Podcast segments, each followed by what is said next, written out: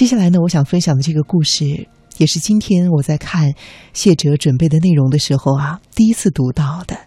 这个故事很吸引我，它的题目是“请你坐下来谈话”。接下来呢，我就希望和电波前的你一起的分享这个故事。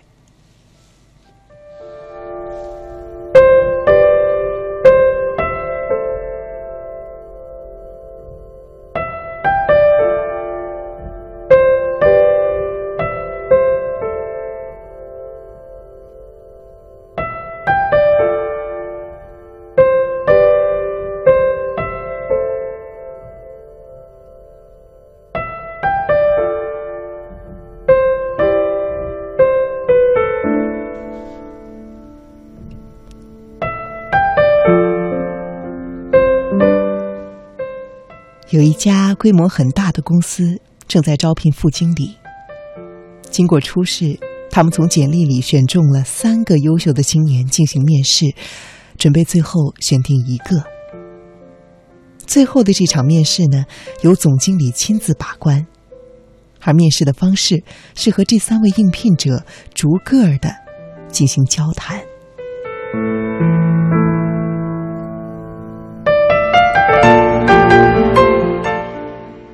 面试之前啊，总经理呢特意的让秘书把为应聘者准备的椅子拿到了外面。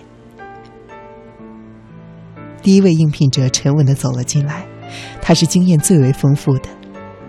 总经理轻声的对他说：“你好，请坐。”应聘者看着自己的周围，发现并没有椅子，充满了笑意的脸上立刻出现了些许茫然和尴尬。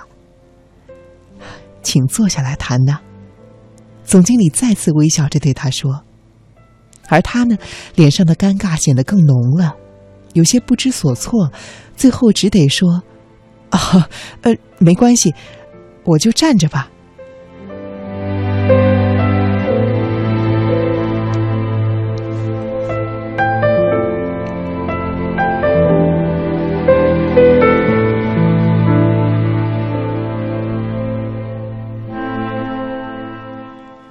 第二位应聘者呢，他的反应比较机敏，他环顾左右，发现并没有可供自己坐的椅子，于是呢，就立刻谦卑的笑着说：“啊，不用不用，我站着就行。”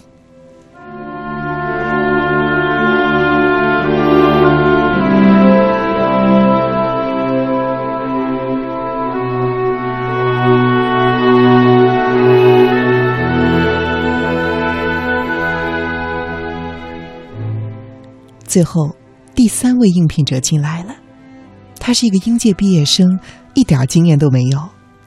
照理看，他求职面试成功的几率是最低的。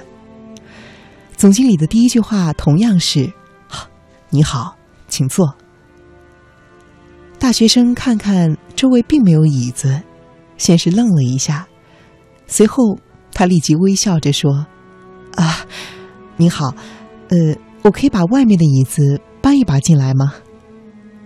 总经理温和的说：“ 当然可以。”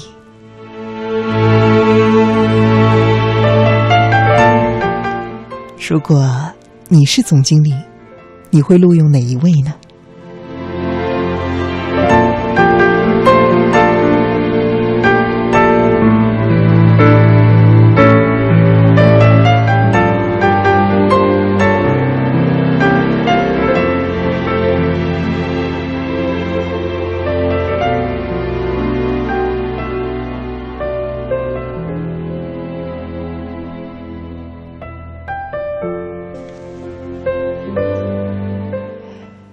实际上，在面试结束之后，总经理录用的是最后一位应聘者。他的理由很简单：我们需要的是有思想、有主见的人。缺少了这两样东西，一切的学识和经验都毫无价值。